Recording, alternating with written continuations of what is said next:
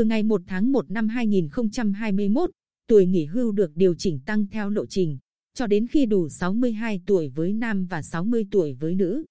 Nghị định mới của chính phủ quy định, trong điều kiện lao động bình thường, nam đủ 60 tuổi 3 tháng được nghỉ hưu, với lao động nữ là đủ 55 tuổi 4 tháng, tính từ đầu năm 2021. Mỗi năm sau đó tăng thêm 3 tháng với lao động nam cho đến khi đủ 62 tuổi vào năm 2028, tăng thêm 4 tháng với lao động nữ cho đến khi đủ 60 tuổi vào năm 2035. Theo quy định cũ, tuổi nghỉ hưu của nam là 60 và nữ là 55 tuổi. Tùy trường hợp, người lao động có thể nghỉ hưu sớm hơn, nhưng không quá 5 tuổi so với quy định.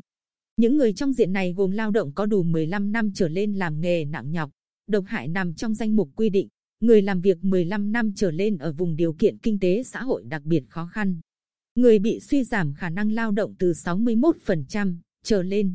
Ngược lại, lao động trình độ chuyên môn, kỹ thuật cao và một số trường hợp đặc biệt có thể nghỉ hưu muộn hơn nếu đạt được thỏa thuận với người sử dụng lao động, song không quá 5 tuổi so với quy định.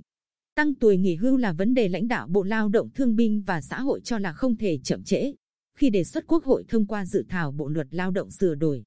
Lý do tăng là tuổi hưu của người Việt thuộc mức thấp so với khu vực, trong khi tuổi thọ trung bình tăng để ứng phó già hóa dân số và giữ cân bằng cho quỹ hưu trí.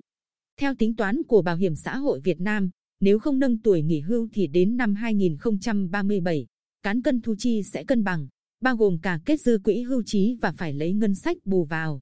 Lộ trình tăng tuổi nghỉ hưu nằm trong Bộ luật Lao động sửa đổi,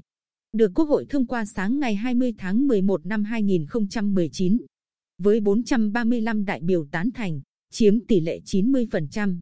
9 người không tán thành, 1,86%, và 9 người không biểu quyết,